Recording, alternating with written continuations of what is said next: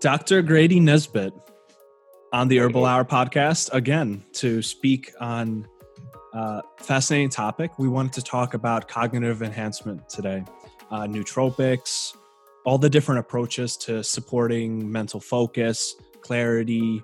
Uh, this is a topic that has been very popular uh, for probably the last decade or so, with many advances in different herbs that people have researched to be able to improve cognitive function, different medicinal mushrooms, and a variety of other means.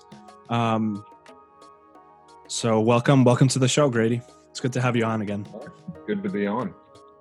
Where should we start? That's such a, a wide world to explore. It is. So, what what is a nootropic? Right. That's the the popular term. These substances that yeah. are held to have these effects. I mean, I, I liked your definition. It's a cognitive enhancer. Mm-hmm. Um, you know, and there's obviously different dimensions of cognitive function that particular nootropics really benefit. Um, so, you know, just to kind of rattle a few off like focus, memory, creativity, um, as you describe it, dreamlike thinking, like abstract thinking versus linear thinking, um, mental stamina, just the ability to to maintain like that cognitive horsepower for a substantial length of time. Mm. Um, you know, and there's a lot of overlap with particular nootropics of, of what areas they affect. Um, and some are, are reasonably well understood in terms of the pharmacology or the phytochemistry, you know, depending upon if it's a pharmaceutical or a mm-hmm. nutraceutical mm-hmm. or a botanical. Um, and then there are some that are, you know, still kind of a mystery, even after, in some case, I mean, with pharmaceuticals, decades of use, but obviously with millennia of use for the natural stuff. Mm. Why do you think there's been such an increased interest in uh, nootropics and cognitive enhancement in general. We got movies like Limitless, you know, there's this magical pill you can take and it'll make you very smart and be able to predict stock changes. That's a good movie. It is a good movie, right? Entertaining movie. And then there's the show too. I mean, I think that that may have spawned the interest to a degree. I mean, it wouldn't not I wouldn't go so far as to say spawn, but it like it added momentum mm-hmm. to you know whatever that movement was initially. Um, maybe it kind of took root in like the 1960s when LSD arrived on the scene, mm. where you know kind of the, the mental barriers were taken down a little bit by that particular substance that obviously impacted society, but then you mm. know art, politics, etc. Um, just the collective consciousness, and then psilocybin, obviously the more um, the natural counterpart to LSD. And I think about that same time, a lot of the pharmaceutical antidepressants were being developed, mm. um, barbiturates had already been around for decades, but then like tricyclic antidepressants were developed in the 60s. So I think it, you could describe it as like a gradual progression of at least Western people, because you know for indigenous um, ethnobotanical uses like the herbs and the mushrooms have been used for millennia but for us you know our bias culturally um, and as a medical system is towards the pharmaceuticals um, mm. and i feel like you know at that point in history it, and it kind of took off a bit i think too that it's an adaptation and it's a response for the challenging times that people live in now where you know if they work on the computer uh, they do something over the internet or they have another kind of technologically related job yeah. they might be sitting from you know eight or nine in the morning till the late evening nonstop uh, working doing very intricate uh, operations with their mind and requiring the use of their minds um, and then people in obviously other uh, scenarios where they have to work and stay focused for long periods of time like you were talking about um, the military. Like one of the uses of uh, modafinil, which is a wakefulness uh, uh, promoting agent, used a lot for narcolepsy, but it's also used. You were saying for uh, fighter pilots and other yeah. long, uh, long distance uh, military personnel who have to stay yeah, awake. Where focus has to be sustained for many, many hours, like beyond the normal human span of ability. Like for Mm. fighter pilots who would fly like a 36 hour mission, or Mm-hmm. Green Berets who are behind enemy lines, and Mm. You know at the upper limit. We'll talk doses of that later, but it's it's really intended to push the limits of human capacity, physical and Mm. mental. it's that common uh, desire of humans to be better to to do better to be better adapted to to grow and this is one of those uh, areas of you know biohacking about like hacking your physiology and your biology and uh, improving your ability to do whatever it is you want to do with your uh, mind and body. And i think nootropics are in general a very interesting category of substances uh, one because there's just so many different ways to go about it. Like there's nootropics that work because they're very stimulating there's others that work because they enhance memory there's others that help more with focus uh, and so there's a wide range of substances that can uh, en- enhance your cognition but they work through very different pathways in uh, many cases Yeah. um, so let's just dive right into the the realm of nootropics what would you say are some of the most significant nootropic areas to understand or uh, substances Well, um, I guess we can. Point of departure could be the pharmaceuticals. So we mentioned Mm. modafinil, um, which is, as you say, a wakefulness promoting agent, great for focus. Um, there's also the racetams, which are pretty well known, um, and and those are better understood to be more uh, promoting of like a more powerful memory um, Mhm. consolidation of memory, but also being able to retrieve that information. Um, and then some of them, I mean, there's there's a lot of permutations of the basic piracetam template, uh, and there's more and more all the time. They're still under development. Um, and then another one that I'm particularly fond of is Noopept, which is you know kind of a branch off of the evolutionary tree of racetams. It was synthesized in your homeland, the Soviet Union, yes um, but you know it, it's a viable uh, nootropic at a much smaller dose than the racetams. It's just a very very strong Mm. racetam-ish substance. so the Uh, racetams there's uh, piracetam oxiracetam aniracetam there is this group of uh, compounds that have a similar uh, action but they're metabolized differently I think mo- molecular structure too might be it. how do they in general exert their effects uh, like racetams piracetam oxiracetam etc have been well known as nootropics for quite a while and are kind of some of the the biggest most experimented with uh, versions. Do you are you familiar at all with how they work? Like what yeah, what physiological effect do they have that makes them a nootropic? They're simultaneously cholinergic and Mm. glutaminergic. hmm um, they basically increase the rate at which the brain uses choline, you know, and down the line acetylcholine, which is the primary parasympathetic neurotransmitter. And and to learn, it's always best to be in a relaxed parasympathetic state. So it kind of facilitates that. But also, you know, the frontal lobe really runs on acetylcholine, also dopamine. Um, but it's a big part of you know executive functioning biochemically.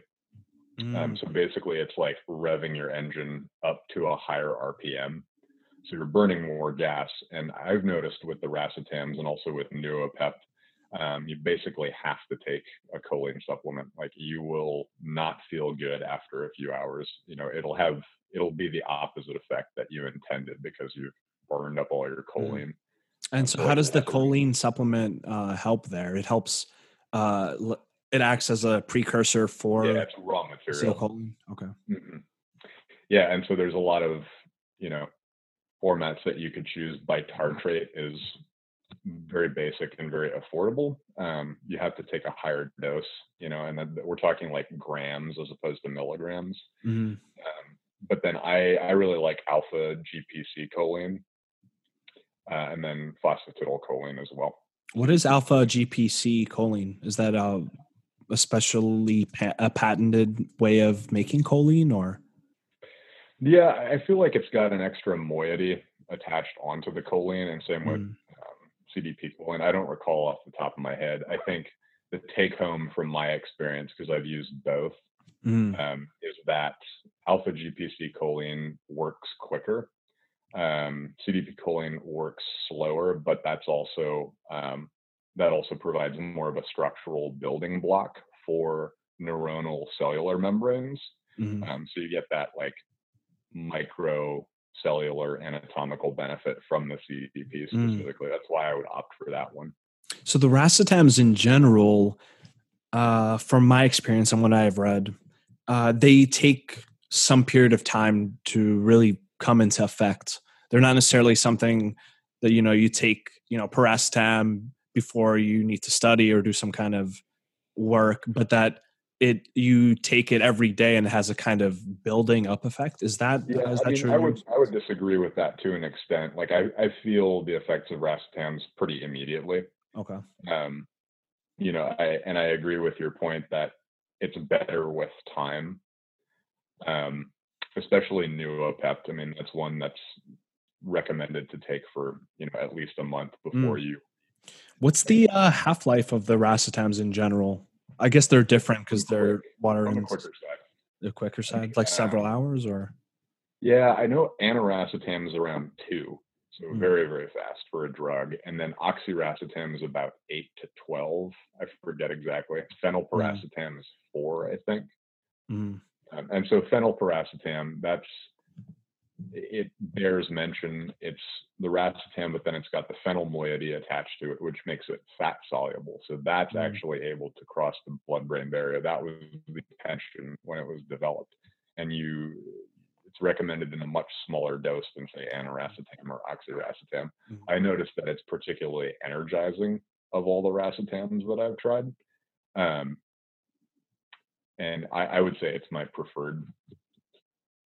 Mm. And the the racetams, uh, none of them are are they used that as pharmaceuticals at all, or they're pretty much just over the counter?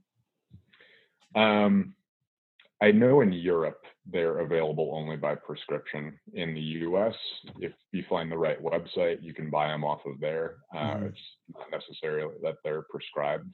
Mm-hmm. Um, I think maybe one uh, of the subcategories is. Um, and I feel like it's it's meant to treat seizure disorder. I forget the name of it though, and I could be completely mistaken about that. Mm. Um, but yeah, basically, depending on where you are in the world, it's mm. kind of a different legal status. What does one notice when taking the racetams in terms of their nootropic effect?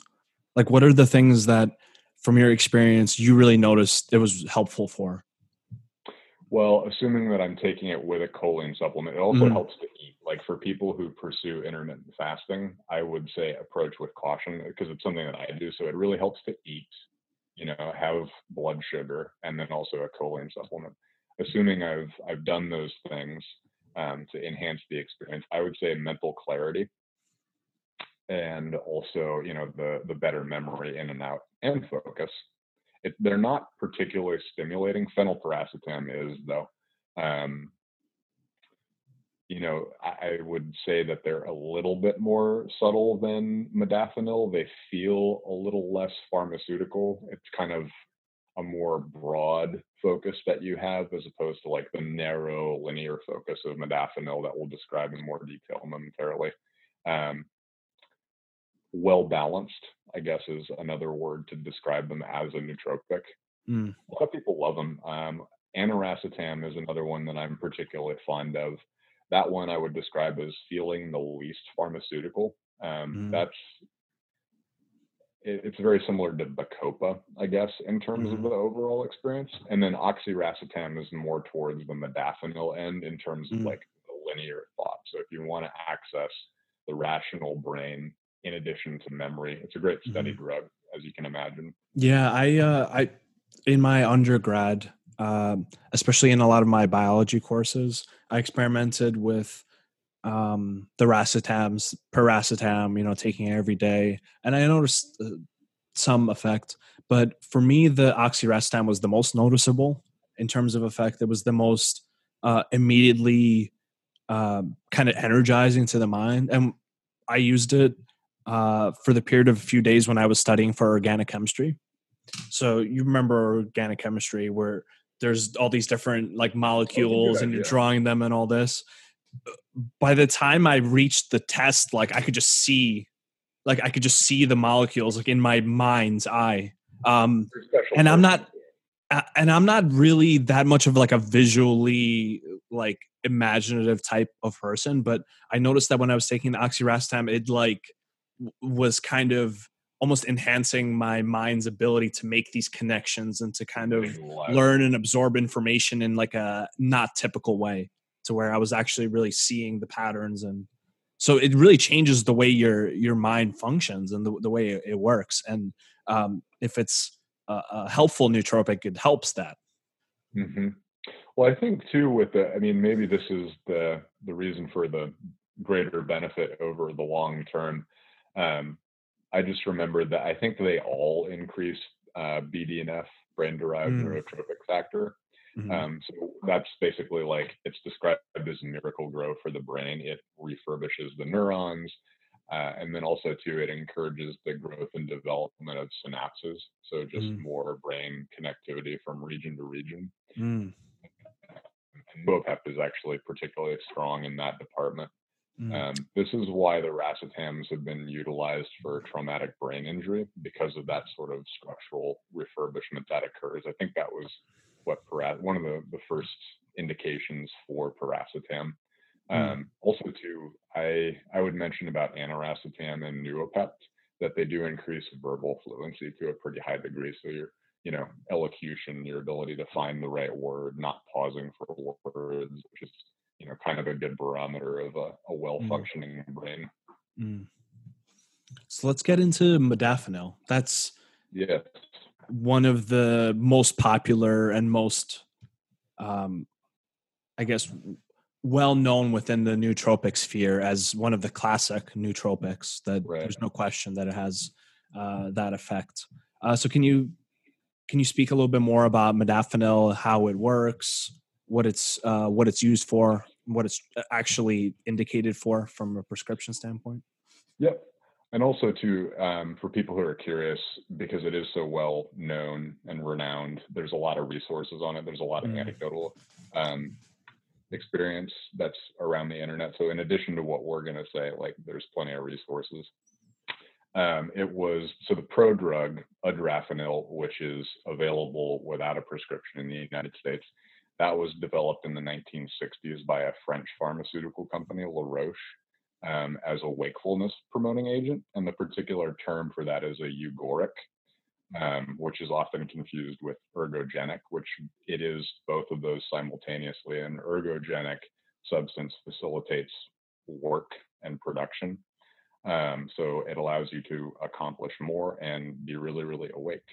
Um, it's not particularly well understood biochemically, although we have a, a, basic inkling that it sort of modulates the ratio or, yeah, the sort of um, relationship between glutamate, which is our excitatory neurotransmitter, and then GABA, which is our relaxing one. Um, glutamate is associated with just enhanced brain activity and particularly learning. The process of learning is really supported by um, having abundant and adequate glutamate um, the racetams also increase glutamate in addition to choline. Mm. Um, so they have that in common. Is uh, modafinil and the racetams in general, are they also acting on uh, the other neurotransmitters like uh, dopamine, which is involved in that kind of motivational reward behavior? Right. Which they um, seem to, they at least experientially, they seem to be working on those pathways by some mechanism. So I think with with say nicotine, for instance, which is a cholinergic substance, it's mm-hmm. also dopaminergic once you have the cholinergic stimulus. That's what produces the dopamine release. Hmm. Um, so it may work in a similar regard. I would honestly say that there's a lot of similarity in terms of how racetams feel with nicotine. It's pretty similar. Um, hmm. So yeah, maybe I don't remember off the top of my head if if the racetams are considered dopaminergic but I recall that modafinil is to a degree. I mean, it's not mm. like, you know, a big promoter of that like bupropion or, you know, the pharmaceutical amphetamines mm. like Adderall and Ritalin. mm-hmm. uh, so maybe to a smaller degree, and and also to a small degree norepinephrine. So those are basically your filters. Like dopamine is more associated with pleasure and motivation, and mm-hmm. norepinephrine is like focus, you know, fight or flight. Like this is what's right in front of me. This is the problem I have to address. Yeah, I found it fascinating that there's uh, a good amount of research going around studying modafinil uh, for depression, long term yeah. use, and for other uh, psychiatric issues. Um, and that would certainly make sense if it did have some kind of dopamine, uh, dopaminergic or um, serotonergic effects.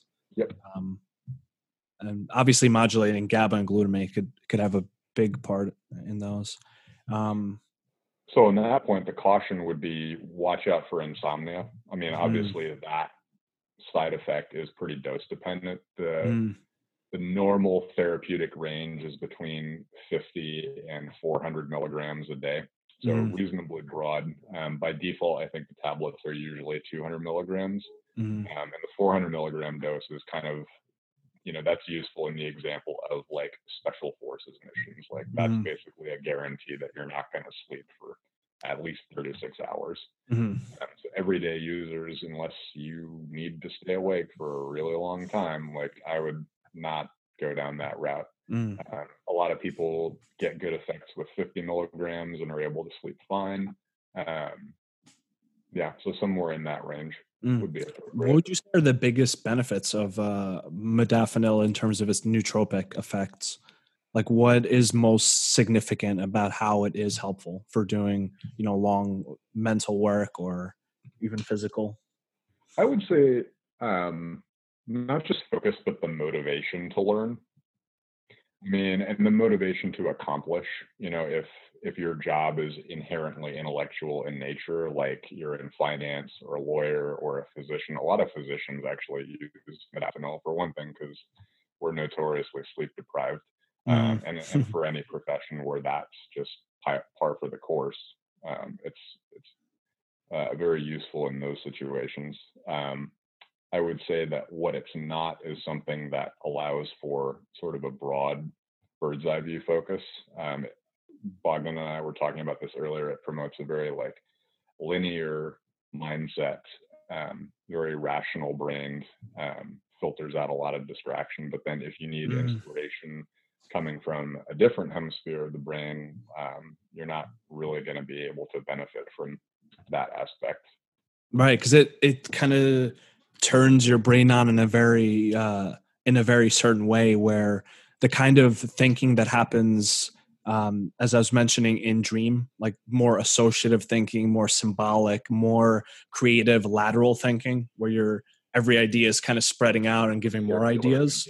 That's the more kind of like closer to unconsciousness and sleep and dream and people who can you know meditate put themselves in a certain trance or through music or through substances can bring themselves more into that associative creative place but things like uh, the racetams and modafinil um, and a lot of nootropics that work on these like wakefulness systems, whether it's serotonin or uh, what have you. They seem to really focus your mind in a more linear pathway. So, like rational thinking, if that, then this, really good for any kind of like. It's used a lot, obviously, by computer programmers and right. people who are doing intense um, calculating work or anything that, like, you know, rational thinking is ideal. And then that kind of brings in a good area of the nootropics um, that promote lateral thinking. So now uh, there at low dose psychedelics like low dose psilocybin or low dose LSD, aka microdosing, which is essentially taking uh, such a small amount that you don't actually have that psychedelic trip from it, but you do notice some of the cognitive enhancing uh, elements of it without, you know, having any serious, um, you know, issues throughout your day, just going about mm-hmm. your day, still being able to function like a, a normal human. Um, and that's interesting too, because obviously the microdosing LSD became very popular and well known within the Silicon Valley circles of computer programmers. So because that because LSD uh, microdosing really does encourage lateral thinking, even in very small doses. That's an example of a, a potential nootropic, and there uh, has been some good research on um, small dose. I think it was on LSD and psilocybin of the fact that it increases uh, sensitivity, increases like ability of eyes to focus on objects and do certain executive functions. So it does seem to have a nootropic effect. Um, so that's kind of. I know someone, wink, wink, nudge, nudge, because I've never had personal firsthand experience with LSD. Um, but this particular person drew the most amazing picture that they have ever drawn before. It was like the highlight of their artistic career. Oh wow! So in terms of artistic creativity, uh, and you know, Andy Warhol is a good example of it. I mean, that guy like ate it for breakfast, lunch, and dinner most of the time. um, so yeah, I mean that that sort of artistic movement was partially facilitated by mm. LSD. Mm. So, so we got the racetams. Then there's modafinil, which is kind of a standalone category, mm-hmm. very uh, very stimulating in effects. What are the typical doses that are uh, used for modafinil? modafinil? Yeah. 50 to 400 milligrams. It's usually around 100 to 200. Like 50 is low dose, and some people don't even feel that. Mm-hmm. Um, really, for a lot of folks, it's like an issue of what allows you to sleep.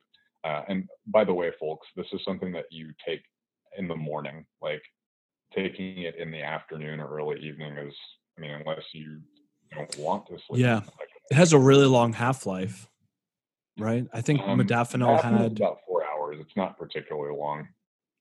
Um, armodafinil, which is an isomer, it's the R isomer, is like 15 hours. So that's a, a new development that happened within the last like 20 years, I think. Um, so for people who really, really need all that staying power, um, they're normally prescribed armodafinil. One thing too, viewers don't drink, or at least like keep your alcohol consumption very minimal. And that's especially true of a adrafinil. Like if you're taking a adrafinil, which is available without a prescription. There's plenty of websites where you can just buy a adrafinil because it's mm. perfectly mm. legal. I'm um, seeing here when I look in that the half life of modafinil uh, elimination half life is about 15 hours, so 10 to 12 hour range in most of these. Okay. So I, I think adrafinil is even longer than that. That might be armodafinil. Oh, okay. what I remember about armodafinil particularly. Yeah, so that that's an interesting concept to uh, to talk about uh, half lives. It's really important um, to understand because some substances, obviously, like um, modafinil and then what was it, adrafinil, they have right. a really really long half life. Meaning, uh, a half life is basically the amount of time that half of that substance will be eliminated if you wait. So, if something has a half life of six hours that means after six hours of your body processing the substance, it will have half of that amount left, so fifty percent less, and then another half life, have another fifty percent less. Um, where it comes interesting is all these, uh, you know, dosing something. So if you if you start taking something that has a twelve hour half life, it will take you uh, there's this general rule of thumb that to reach any steady state in the blood or plasma of any pharmacologically active substance, a steady state meaning like if you're taking it every day, when will it reach like the pinnacle and stay there? Right. Or if you're five weaning days. off, when will it reach like a stable state? So it's five five half lives. Right. So like if something's like a 12 hour half life, then you know about two and a half days before you would reach like any stable amount. Meaning if you took it every day, it would reach finally some kind of stable level where if you kept taking it, then it would stay there. Um, and same thing with, you know, suddenly stopping it. Because if you uh, stop using a substance that has a 12 hour half life, it'll, it'll still take, you know, about five, at least five half lives of that um, to, to be, you know, out of your system completely. Right. So that, that's an interesting thing when we talk about these substances, they have long term impact. Nicotine is a good example of what the consequences are of a, a short half life because mm. the half life of nicotine is about two hours, you know, mm. and methamphetamine is pretty short too, especially when you smoke it. So drugs that have a longer half life are far less habit forming, and drugs with a shorter half life tend to be more habit forming. Right. Because the level lowers, and then there's some kind of like craving to to get it back. What other nootropics would you consider among uh, the most uh, personally effective that you've used? Bacopa. Bacopa. Number one daily. Yeah. Mm. and so it's it's similar um, to the racetams in that you get the greater benefit over time. Um, it works on a lot of neurotransmitters, um, dopamine, predominantly acetylcholine. That's the big one, and then GABA is the other big one that it works on. Also serotonin to a degree. So, I mean, basically almost all of them. Mm-hmm. Um, and it also increases brain-derived neurotropic factors, so you do get the structural refurbishment.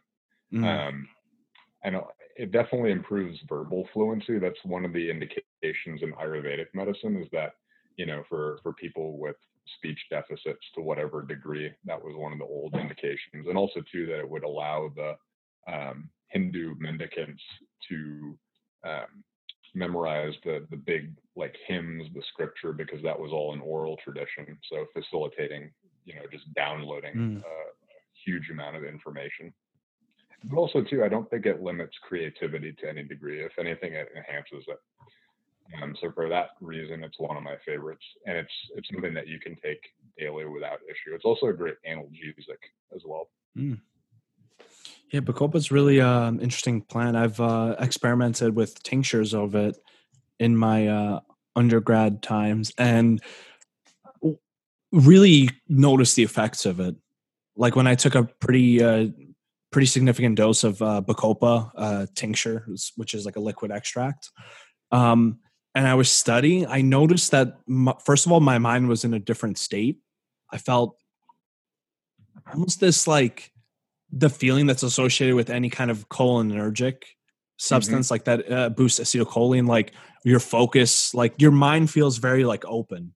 Like it yep. feels like your mind is like clear and literally like spacious, where you can just kind of like read something and that makes sense and this and that. But what I noticed for myself too, which was interesting, um, I definitely noticed increased memory. Like I'd be able to just have such better recall.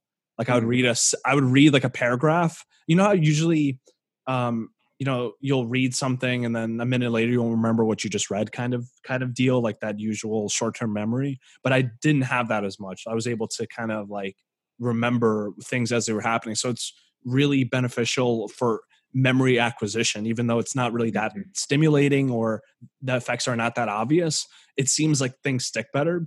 But what I noticed uh, for me, Bacopa, is that I would, I don't, I guess I haven't experimented enough with it in enough uh, scenarios to know if this is for sure what the effect from Bacopa or whether the effect was just because I was, you know, on my second day of studying for finals, tons of caffeine, you know, not that much sleep, you're studying like 12 hours, etc.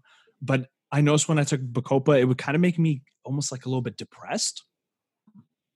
Like um yeah. it would it would give this kind of depressed feeling, but I was like very sharp and like I would imagine it to be how somebody who is like very very high functioning um especially in intellectual work, but they're like, you know, they're not like happy about it or anything. It didn't like mm-hmm. produce like good feelings. It was just yeah I mean, maybe it's because it's modulating dopamine. Like for some people, it would increase dopamine. For some people, it would lower dopamine. Mm. Um, maybe. I mean, that's just a presumption and conjecture on my part. Yeah. Um, but that's, I mean, with Rauwolfia, which is, you know, a cardio specific, also an Ayurvedic herb. Like I know that that one depletes catecholamines, which are your mm. dopamine. And, right. They use it for uh, psychosis. So yeah, maybe that's what's happening who knows? They're not mm. related botanically. Yeah, I'll have to I'll have to give Bacopa another try. So one of the uh, one of the next formulas um, for my tincture company that we're uh, working on right now is uh, nootropic and a focus boosting one. Mm-hmm. Um, so I'll definitely be experimenting a lot with Bacopa and other herbs to see you know how they affect over time. But if you were gonna make if you were gonna make a mixture and put let's say like three or four herbs in it, what what would be in it if it was like a nootropic cognitive, memory, focus tincture. We're we talking like an uh, alcohol extraction? Yeah, an alcohol or, extraction. Yeah. Well, so I don't know. I mean, I know that reishi is often extracted. I don't. I've never seen lion's mane extract. Yeah, I haven't really either. I, I guess I have sometimes mixed into different mushroom mixes, but usually reishi is definitely bacopa. Bacopa yeah. would be my number one. Um, and it's also very well tolerated by all constitutional types. Like in Mm. Ayurvedic medicine, it's considered cold and dry. Mhm. Um, so for damp heat, like Pitta constitutions, like myself and probably you too, um, it's particularly indicated. But for you know Vata folks, it's probably not a good idea because it's going to aggravate that. Mhm. Um, and it also tastes really nasty. So I, Oh yeah, it's so bitter and disgusting. that in a formula.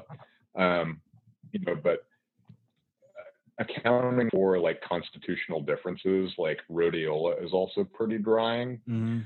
Um, I noticed that for me, they play really, really nicely together. They're a really, really good team. Um, and rhodiola is basically like the closest thing that we have botanically to modafinil or any of the other stimulants. Um, so that's working very much to modulate dopamine, also serotonin, um, and then norepinephrine. It's basically nature's bupropion. I've said Mm. that in the previous podcast. Mhm. Um, and they, for me, they go together like peanut butter and jelly. I would throw in a mushroom if it's going to be three. So rhodiola, bacopa, and then probably lion's mane. I don't do great with large doses. Like I benefit from particularly small doses of lion's mane. Mm. Um, and I, I just had some this morning, and I was, you know, noticing what a great day I was having mood wise, and you know, it was pretty easy to Mhm. figure out why that was. It's like, oh, What about today- um what about mucuna? Are you familiar with mucuna uh, pruriens, the uh, levodopa containing bean? yeah, that's a great one. I mean, I wonder if that could have us. So I was thinking of like the formula, like Bacopa definitely, but maybe something for the dopamine uh, dopaminergic effect too, because a lot of the issue with cognitive enhancement is like the issue isn't that like that you know the memory isn't there to remember or the it's the motivation might not be there. It might be difficult to actually like sit down and just do Yeah. the work that needs to be done. That's a solid choice. I mean, with and I've noticed too that Mucuna and Rhodiola and also Bacopa are really synergistic. So Okay. you know you would be able to use probably smaller amounts of each uh, and Mhm. still you know achieve a pretty profound effect. Um, I, I've definitely noticed focus and motivation benefits from Mucuna, um, and it's a lot gentler, say, than modafinil. Um, so I think that would be a good um, addition. I mean, it's going to increase libido too for a lot of people. Like no one would ever complain about that. Mhm. Um, it increases sexual functionality, and I think you know that in addition to being a natural therapy to Parkinson's disease is more what it's known for, Mhm. um, especially in Ayurvedic medicine. But then, like you know, it stands to reason with the dopamine boost that it would Mm. improve focus and motivation. Okay. Yeah. So that that makes sense. Like, yeah, the bacopa and uh, one of the medicinal mushrooms, like Yeah. reishi or lion's mane. Uh, are you familiar with any other uh, mushrooms that have nootropic effects? I know people talk about like chaga and um, cordyceps. mean, You know, amongst like the legal ones, because obviously we can't grow psilocybin in there, Right. or at least like, not in today's world. Yeah. Um, Not yet, but uh, well, this November they're uh, they're voting on the I think it's called the IP thirty four, uh, which is the Oregon uh, vote to see if psilocybin therapy can become legal, which is basically using psilocybin to treat people psychotherapeutically. Yeah, Uh, Special licensed uh, counselors would obviously be utilized. Um, I think it's a great idea in terms of I think it's a great idea too. mental health treatments. I mean, the the state of the treatment of mental health right now in this country and in the world is just egregious. There's such poor results uh, with what we have, which is mostly pharmacotherapies, you know, antidepressants, etc. Right. There's, you know, it helps some people here and there, but it doesn't really help on any deeper aspect. and they're you know, antidepressants are meant to even be used for like more than a year. Like they were developed as like temporary uh crutches for Mhm. people who are going through a depressive episode. But usually that's from something that happened in life or kind of helping someone rebound or bounce back. But people are on antidepressants for like 20, 30, 40 years. They're not meant to be used like that and they're not even effective like that. Uh, but that's the best that we have uh, in general and conventional uh, mental health therapy. Um, on top of the fact that it sometimes could take, you know, a quarter or a half a year to even get an appointment with a psychiatrist or even a psychologist in some cases. Um, it's quite laughable. So hopefully the psychedelic therapies come in because I think they could be of great benefit to people in that sphere. Cases of people who had, you know, major depression that was refractory to treatment, meaning treatment was not really helping them, even with any pharmaceutical that was given.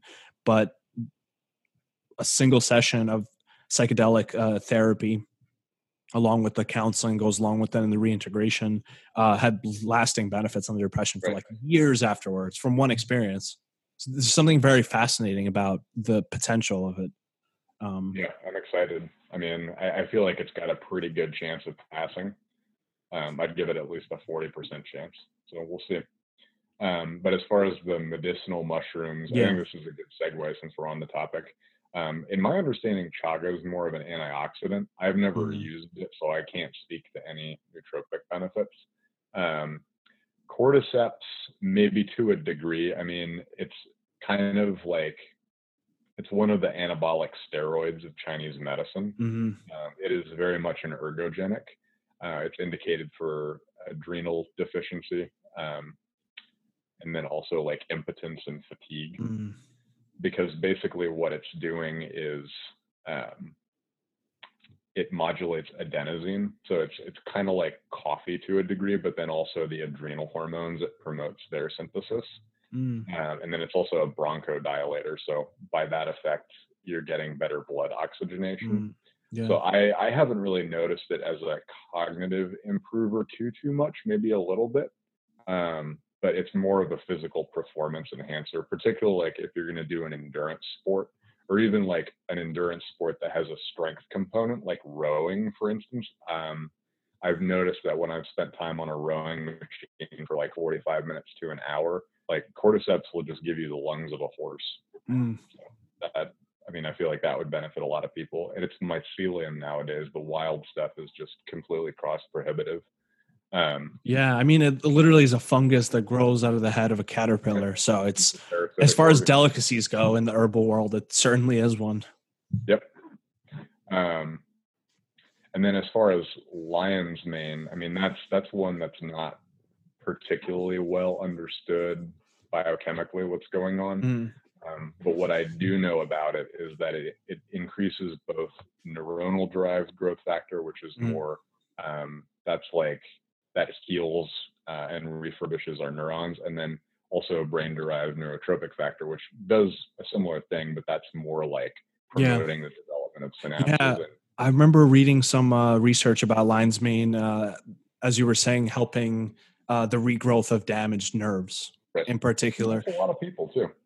The cool thing about the mushrooms in general, what I've noticed with them, like the reishi and the lion's mane and even psilocybin, they're all very specific to the nervous system. There's mm-hmm. some kind of affinity of mushrooms to the nervous system. Visualize what mycelium looks like. That's right. That's for the most part, it's like white, like our nerves, nerves, are, but it's yeah, it's just a big bundle of nerves mm. looking. It's the doctrine of signatures, yep. right? That ancient idea that uh, that the healing potentials of the plants that we see can be seen in the the way the plant looks like a a walnut looks like a brain good for your brain uh, yeah. you know a tomato has the chambers of a heart has lycopene which is really good for your heart that might just be you know wishful thinking to to believe that just because it looks like something um it might have a the healing effect there but I think there's probably something to it because it's, it's, almost like seeing some kind of pattern in the universe. Yeah, I mean, the, in Chinese medicine, you have the five phases, which are basically like energetic frequencies and mm-hmm. wavelengths. Mm-hmm. Like each one is associated with a color and a mm. particular mm-hmm. tone. Mm-hmm. Um, all those correspondences. I mean, that's basically what it's describing. So maybe like the wavelength of a tomato, you know, is similar to the mm. resonant frequency of the heart. I don't know. That's mm. kind of maybe the wavelength of a tomato with some wavelength of cheese. it's a good mixture. Um, so it feels like a good wavelength, man. I like the way you think. Yeah. Um, and then reishi, reishi is also a pretty potent nootropic. I would, I mean, my experience of reishi, and I, I don't know anything about it um, biochemically other than its benefits on the cardiovascular system because mm-hmm. it's anti-atherosclerotic and it reduces um, cholesterol levels. But it what it feels like to me is basically like you have a secretary, you know, upstairs who's very on the ball and kind of does you the favor of like filtering out stuff that's just an irrelevant distraction. Like it, it gets you focused on what is truly important. And it also kind of allows you to hone in on like the crux of a particular dilemma. But I don't know how it's achieving that effect. That's just mm. been my experience and I really like it. In Chinese medicine, reishi is specific to for the shen or the the mm-hmm. spirit.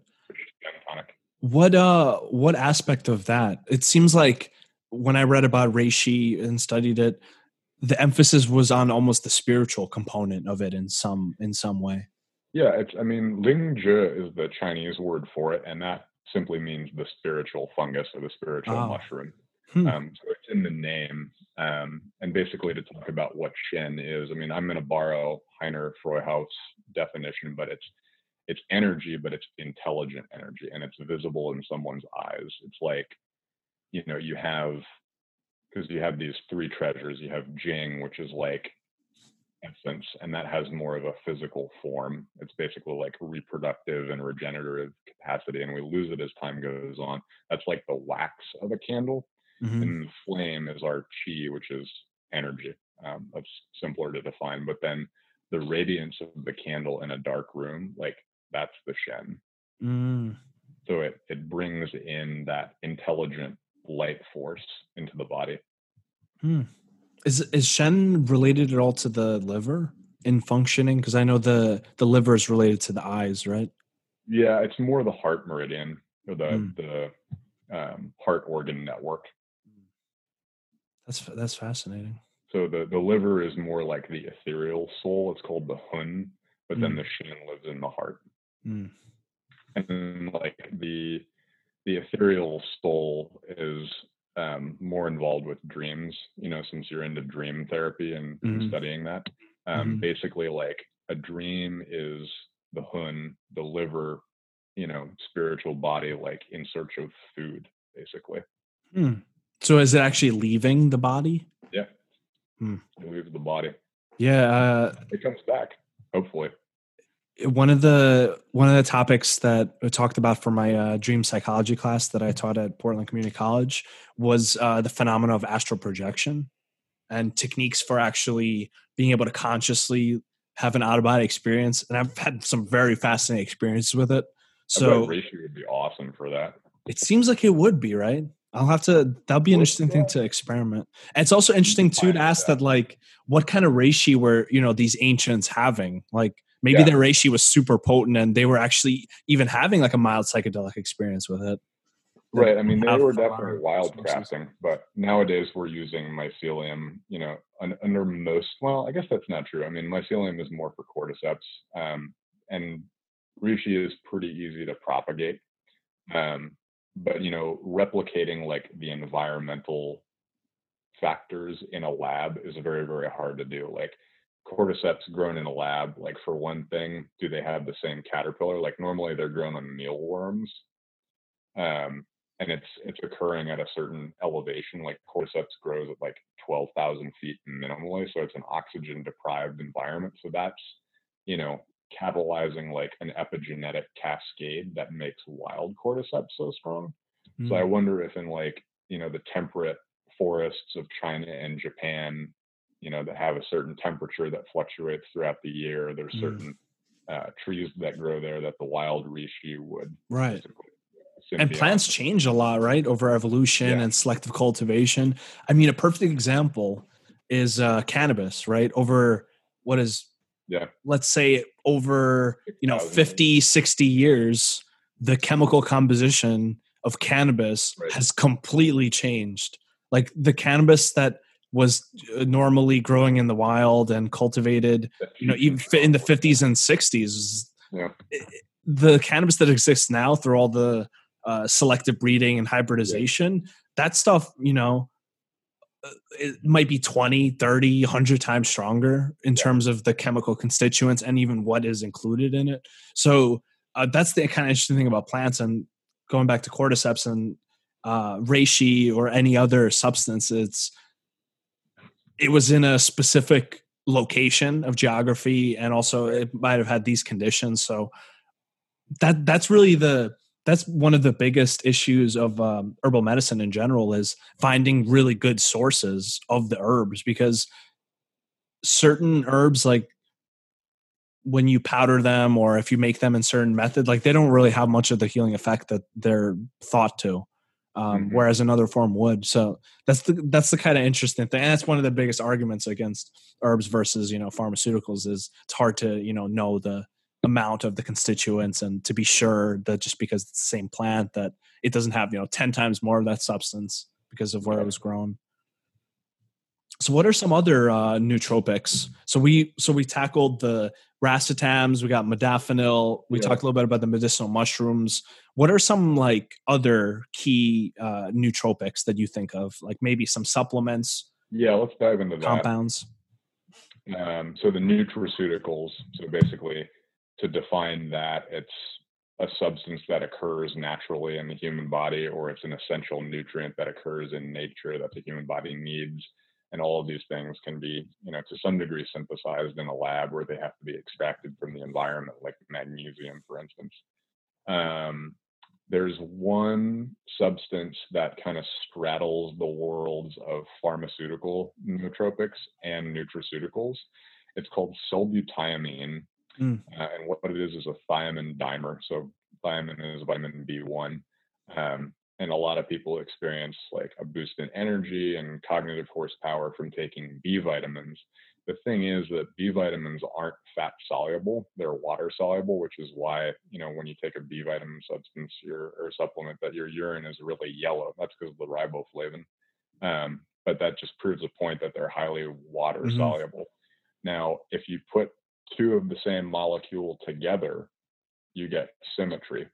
And what that means is non-polarity. So like a polar mo- molecule is going to be water soluble. A non-polar molecule, like a fat, is going to be able to cross through a cellular membrane. So sulbutiamine is able to pass the blood-brain barrier way mm. more effectively um, than just normal thiamine that would occur in a B vitamin supplement. And the other thing too is that the doses that you can acquire sulbutiamine in are much, much higher than what you would find in a B vitamin. We're talking like between 200 and 600 milligrams of highly bioavailable vitamin B1. Mm. Um, so, so sulbutiamine is it's B1, but it just is very good at crossing the blood-brain barrier, so getting right mm-hmm. into the brain. So, what effects does it have from from that? Um, so it feels more natural than modafinil. I mean, it is quite similar to modafinil. It's very energizing. Uh, it promotes focus. Uh, it improves mood, and all of this has to do with it promoting the synthesis of catecholamines.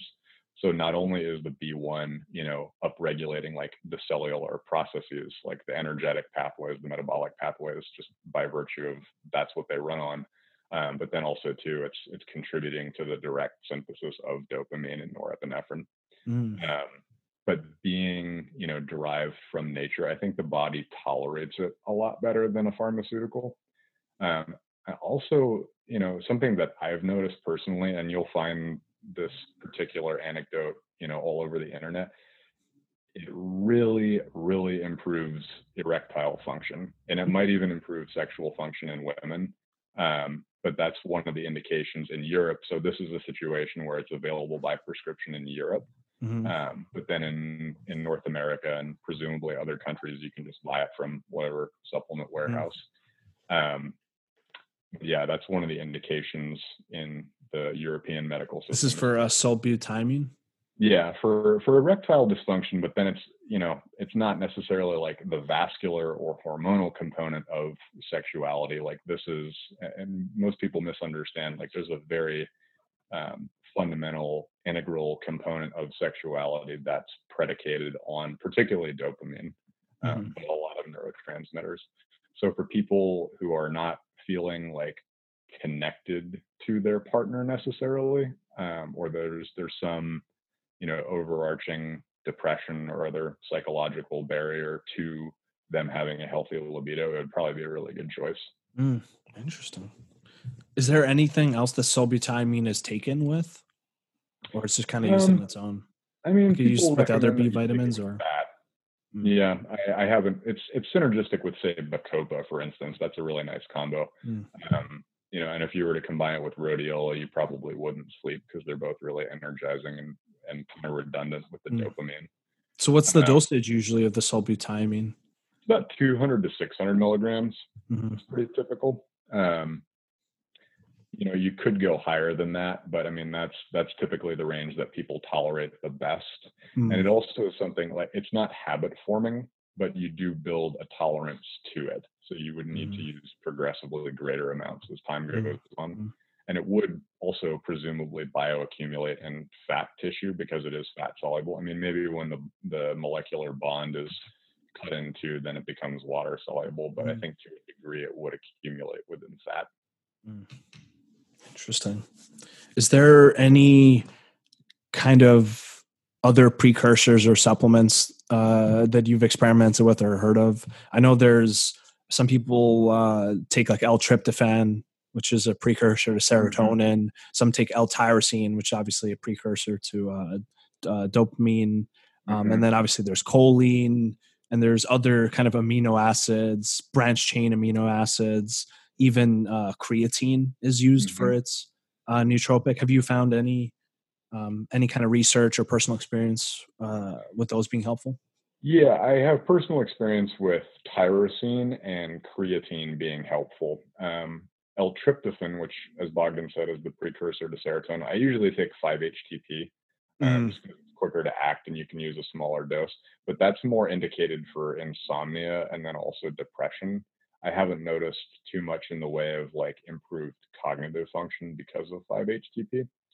Um, but L-tyrosine particularly, yes, um, because that L-tyrosine is the precursor not only to L-dopa, dopamine, epinephrine, norepinephrine. Um, it's also the the underlying uh, building block of thyroid hormone. So for people who are, you know, living with hypothyroidism, um, and then with the depression that comes with it, it would be a good choice. But just then to like people lacking in energy, brain fog, um, people that need more mental energy and focus, and you want to go with something really, really natural that the body tolerates really well. Um, L-tyrosine, particularly N-acetyltyrosine, which makes it more water soluble, therefore absorbable, is probably a good choice. And you can dose that between like 200 and 1,000 milligrams is pretty typical. Hmm. Um, I like it. I mean, my body likes it, tolerates it well. Um, so that's that's a pretty safe one to reach for. And then creatine, you know, we were talking about this earlier, um, is is showing great effect in treating traumatic brain injuries. Uh, and I don't know if that has to do with the same like structural refurbishment that the racetams or Bacopa would provide, but you know, basically it's it's energy. Like you're putting energy, you know, high energy phosphate molecules into your body, uh, and it basically allows you to produce more ATP, which makes it particularly useful for strength athletes um, because you know your ATP needs to resynthesize between reps, uh, and it makes that occur more quickly um, and in greater amounts. But then too, most people don't understand that yes, you know, skeletal muscle is like the biggest repository for creatine, which we can synthesize from you know our diet from various amino acids. The other two big repositories for creatine are the brain and the gonads. So, and creatine, um, which is this is very cool. It actually is one of the most reliable ways to naturally increase testosterone because if your testicles are producing or they have more energy, they produce more testosterone. And we're talking a bump that's like 20%. Um, so it's pretty appreciable. Um, but then in terms of how that would increase cognitive capacity, you would just have more energy. Hmm. So if you if you want to cover all those bases, creatine would probably be a good choice. It's just you have to What's what's the dose that's typically taken? I know creatine monohydrate. That's the one that's uh, used. Yeah, most. that's what the one a lot of people use. Um, and and normally it's understood. You know, this is among like the gym bro meathead community that I, Mhm. you know, dip my toes in that water occasionally. But uh, there's a loading phase that lasts for about a week, and you're supposed to load like 20 grams a day for a week. Oh wow. Um, I don't do that. I actually take a creatine magnesium chelate, mm.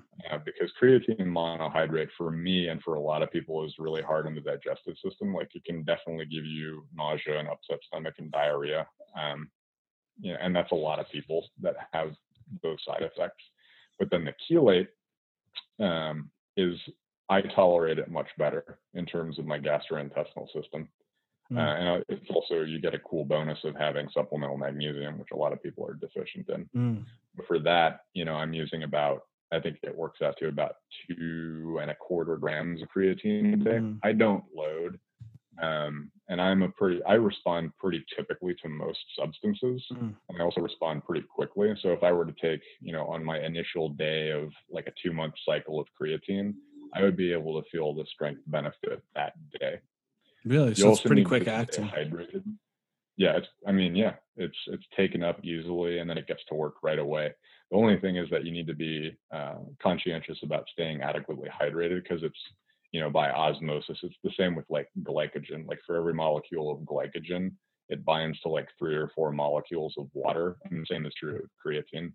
So you'll gain weight, um, but it'll be in the right places. It's basically like your muscles will have more fluid in it, um, so that will make you look like you gained five to 10 pounds of muscle. And that's kind of the normal um, weight gain that people can expect if they've been on it for a few months. Hmm.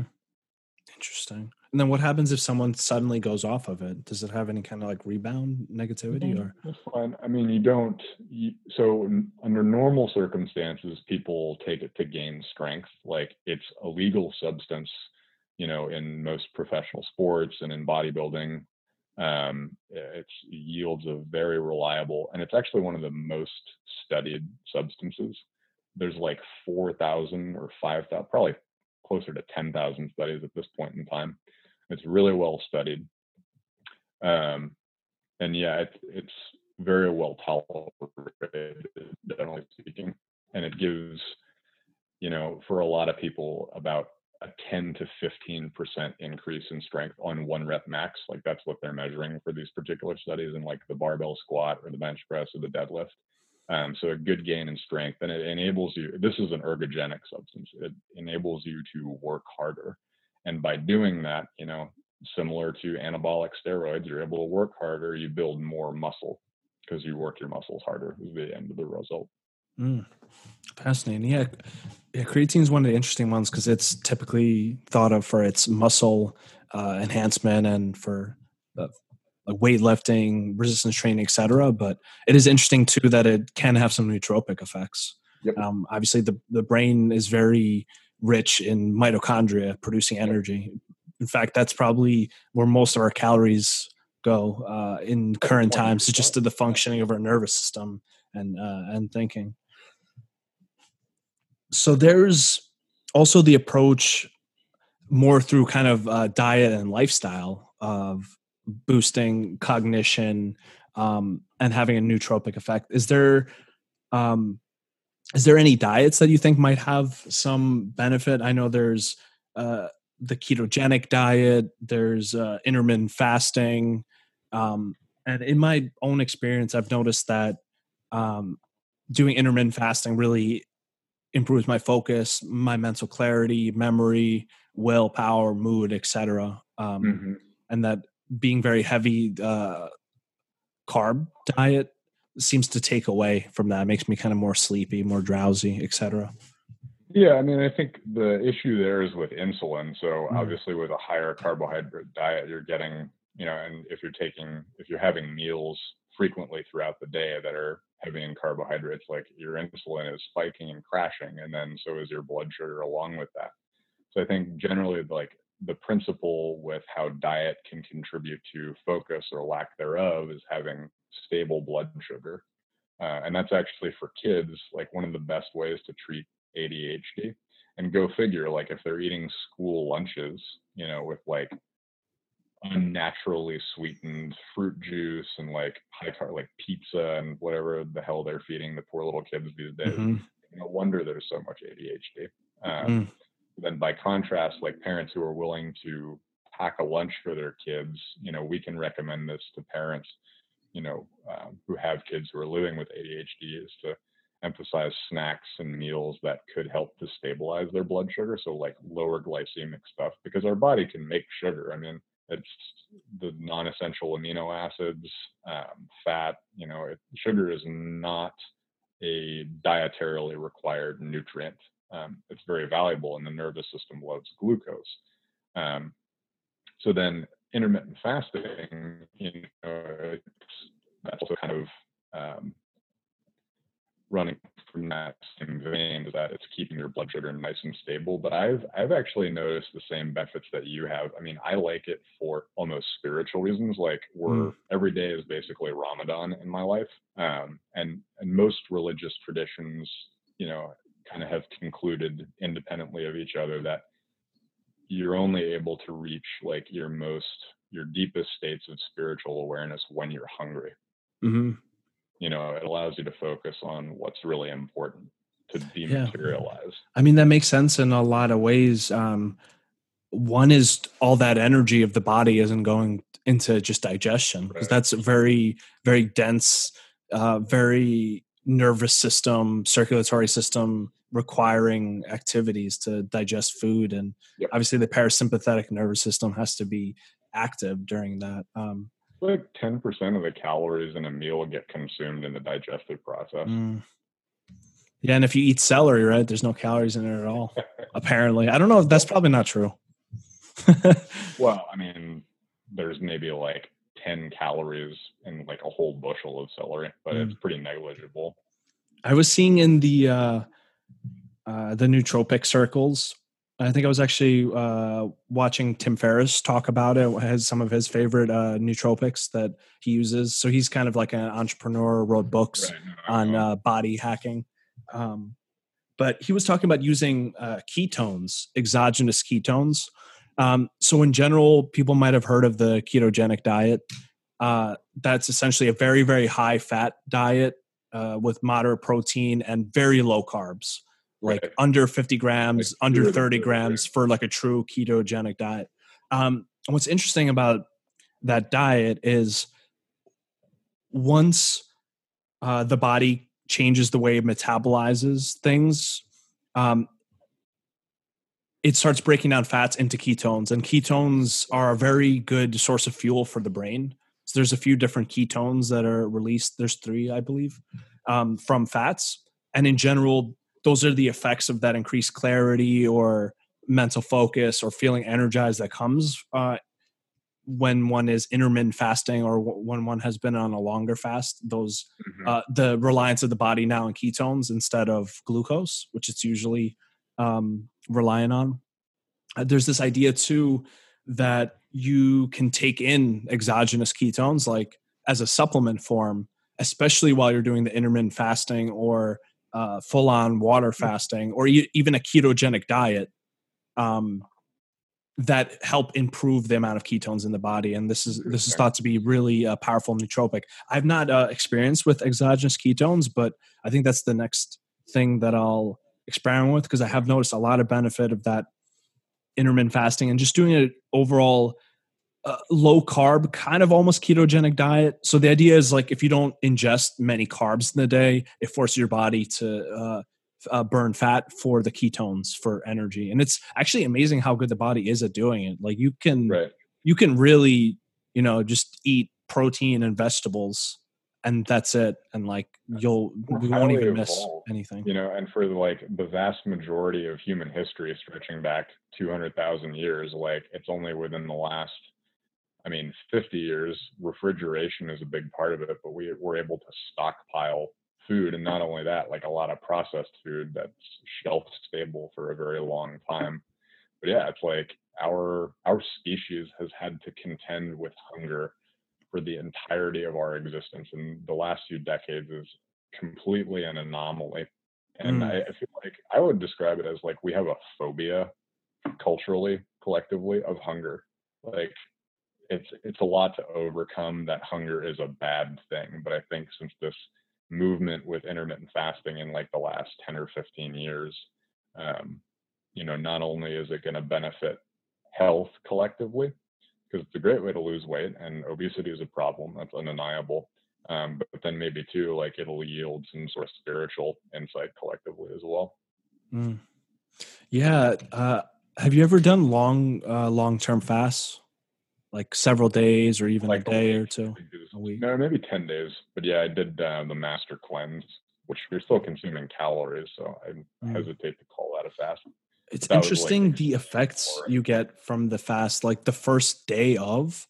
Um, I feel like 24 hours into the fast, that's when I really start experiencing what would be called the spiritual elements of it, mm-hmm. where just increased focus. Seems like uh, senses are really heightened. Like you'll be walking outside yeah. and like eh, it's probably an adaptive mechanism because we're we're meant to function at our best when it's most needed in a sense yeah. where you don't have any food so your body is like okay you know we're on extra extra duty to to be able to survive essentially um, i noticed that because i do archery um that my aim is a lot better and that my mm. hands are steadier when i'm hungry mm.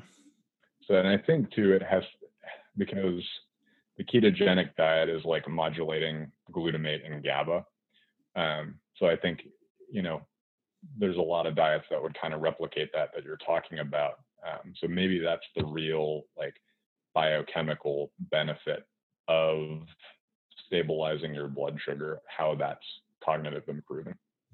Yeah, the, the, the, fact that the ketones could be directly used by the brain always fascinates me, and mm. the fact that it seems like it's even like easier, it's less less work to to use those ketones. So it's it's interesting in this uh, in these times where uh, the carbohydrate is one of the main um, sources of food, and understandable too. It's very dense in yeah. uh, calories. Like if you were a farmer back in the day, like you weren't growing kale, like you were growing potatoes to survive because like you need calories. Well, like kale doesn't have any calories. You have a bias, right? That's true. Yeah, we literally are.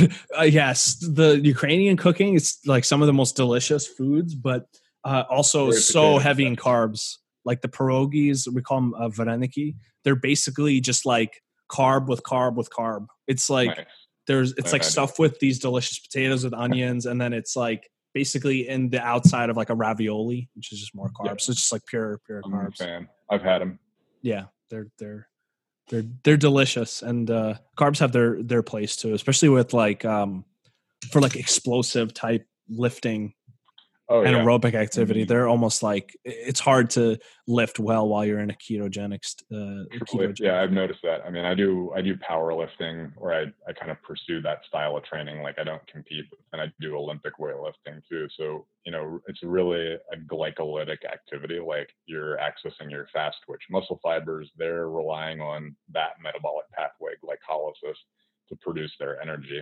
And yeah, like that's coming from carbs. That's not fat. So I, I've noticed exactly what you're talking about. Yeah, it's like 20 or 30% reduction in, in strength. Uh, that might just be during the adaptation stage, though. I guess I've never really done, um, the longest I've done like anything kind of ketogenic or really low carb is probably like, I want to say like a month or two months. Um, I don't know if if you can adapt to it where it won't matter eventually like the metabolic pathways will adapt to where you will be able to lift your yeah. max even with no carbs but i mean we've been from a young age like we've been adapted to to eating carbs so yeah. maybe if you from very very young you would have like a very uh, you would have a metabolic system that was just like very good at that and wouldn't have any issue but you could probably i mean i've noticed that when i because i don't respond well to like strict ketogenic i never i i fail after like a week um, so that's probably a willpower thing but i've noticed that creatine supplementation does a pretty nice job of almost completely offsetting that loss of strength due mm. to being or a, or a carbohydrate deprived. That makes state. sense because it gives more kind of ATP to the muscles, kind of like okay, cool. Yeah, and there's um. Yeah, so we've been through the racetams, mushrooms, different supplements. I think it's really important to talk about the probably the most important things for nootropics and us being naturopathic doctors what we tend to focus on the most the kind of foundations of health like quality sleep and uh, getting exercise um, just drinking enough water getting like nutrients or just a good gen- general diet with a lot of vegetables uh, those things are are often thought of last for their nootropic effects. Like it's easier to just reach for like a Racetam or something like that because it's kind of it seems like it'd be a quick fix. But in my experience, some of the most nootropic things that I've ever experienced are having a really good workout and then like the next few hours afterwards, like the brain is just like on. I always it was always way easier to study, way easier to read, comprehension better, creativity, everything there after like a good solid amount of movement or workout. So that mm-hmm. that can't be, you know, you can't overemphasize how important just getting regular movement um, is on you know just the functioning of the mind. If you're you know sitting around sedentary, stress hormones coursing through your blood all day long, eh, your memory and your mind's going to falter. And it can only take so much. Mm-hmm. Well, that's one of the reasons why exercise is one of the best antidepressants. I mean, you yeah. you are optimizing your neurochemistry. You're upregulating your dopamine, your norepinephrine, you're lowering your cortisol, you're upregulating your GABA, you're upregulating sex steroids, like you know, and also yeah, uh, BDNF, exercise and BDNF. Um, there's a, a big correlation between that. So, from the structural refurbishment standpoint, go yeah. exercise, everybody. Yeah, it, it's it's seriously, and it that's the thing that kind of uh, is a drag about exercise. Usually, when you're least motivated and you feel the most like crap, that's actually when exercise would benefit you the most. You need to, yeah. I'm of that same mind. It's like you you feel like crap for whatever reason. You didn't sleep. It's like, and today's a gym day, but you're like, I don't want to go. But then that little voice inside your head says, No, you know that you'll feel really good. You should do this. And that little voice is always right. Like it really, never, it really is. There's, there's not really any time where like a good workout doesn't help just like everything. So I think that's a really important thing. Hmm? And you also sleep better. Right, right. And getting good sleep too. I mean, that's it's not exactly easy, especially with our, you know, we have so many different sources of light and s- schedules of sleep, and everyone kind of has their own ideal time. But just it's been experimentally verified that long-term sleep deprivation or even sleep deprivation of a few hours every night or even one night every once in a while has significant impact on cognitive right. function memory i mean what do they say that after 24 hours of not sleeping you it's equivalent to having uh, illegal blood alcohol. blood alcohol while you're driving like like if you didn't sleep for 24 hours you're driving around like on a few drinks. Like that's that's your reaction speed is significantly impacted just yeah. from one night of not sleeping. And you're, I mean, I think too, like the long term damage is that it it causes the hippocampus to atrophy, which is mm. like, you know, the the epicenter of our ability to establish memories and then to recall. Mm. Right. So uh, th- those like those the sleep factor, the exercise factor, and also getting right to the heart of how do you increase focus? How do you you know bring clarity to the mind and mindfulness right? Because a lot of mindfulness uh, techniques meditation techniques they're focused around uh, training the mind's ability to settle calm down bring focus back into the body bring uh, and hold attention to the breath.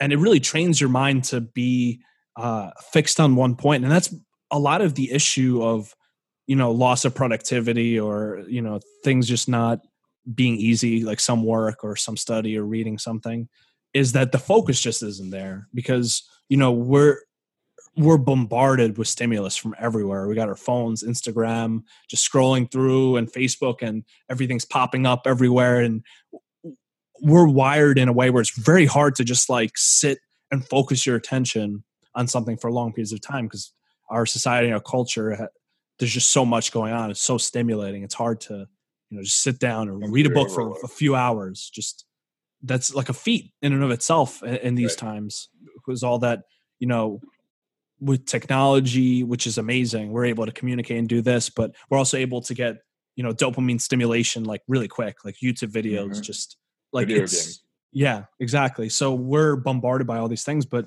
just focusing on the breath and mindfulness and calming down the nervous system, that that along with the exercise and the good sleep is probably the strongest nootropic that exists. Yep. But that's where it gets really cool and interesting is when you're already in a good place like you're already getting the exercise diet everything's good you're already functioning at a good level like optimally and You then you start taking some of of that, these or- that's when yeah. you start becoming kind of like a superhuman otherwise it's just um like they talk about the benefits of the racetams and modafinil one of the biggest benefits they noticed from it uh, in research was that if they took somebody who was like sleep deprived and somebody who was normal functioning it would bring the sleep deprived person to normal functioning. But it would for the normally functioning person it would only increase it by a little bit. So most of the nootropics at least the modafinil everything and, and racetams their highest efficacy is in bringing the brain back into like a somewhat normal optimal state if it's deficient. So that's why they're useful but better to just be there and then see where you can expand out of there. Awesome. yeah so that's i mean that's there's so many ways to approach cognitive enhancement. Uh obviously there's different substances there's dietary approaches um but really i think it's pretty straightforward. It's all really about just self experimentation see what works for you. I know for me like exercise huge mindfulness huge and then uh some of the different herbs and sometimes the supplements those are really helpful. And then other nootropics as needed for like specific things that need to get done. Is there any other uh, nootropics that are near and dear to your heart that we haven't covered? I think we covered all the good stuff, man. i think we did as well. Stuff that I would recommend to people Mm, for various reasons. yeah because there's a lot out there. I mean every every substance is claimed to be a nootropic. Uh, these Right. times quite a quite a fad term. Um but yeah so that's that's our exploration into cognitive enhancement nootropics with dr Grady Nesbitt and i am dr bogdan makarchuk. We're both uh, naturopathic doctors in oregon and uh, we love talking about ways that people could support their health naturally. And this is the herbal hour podcast. Thank you uh thank you grady for being on the show. My pleasure. Always a excellent conversation we'll be sure to do another fascinating episode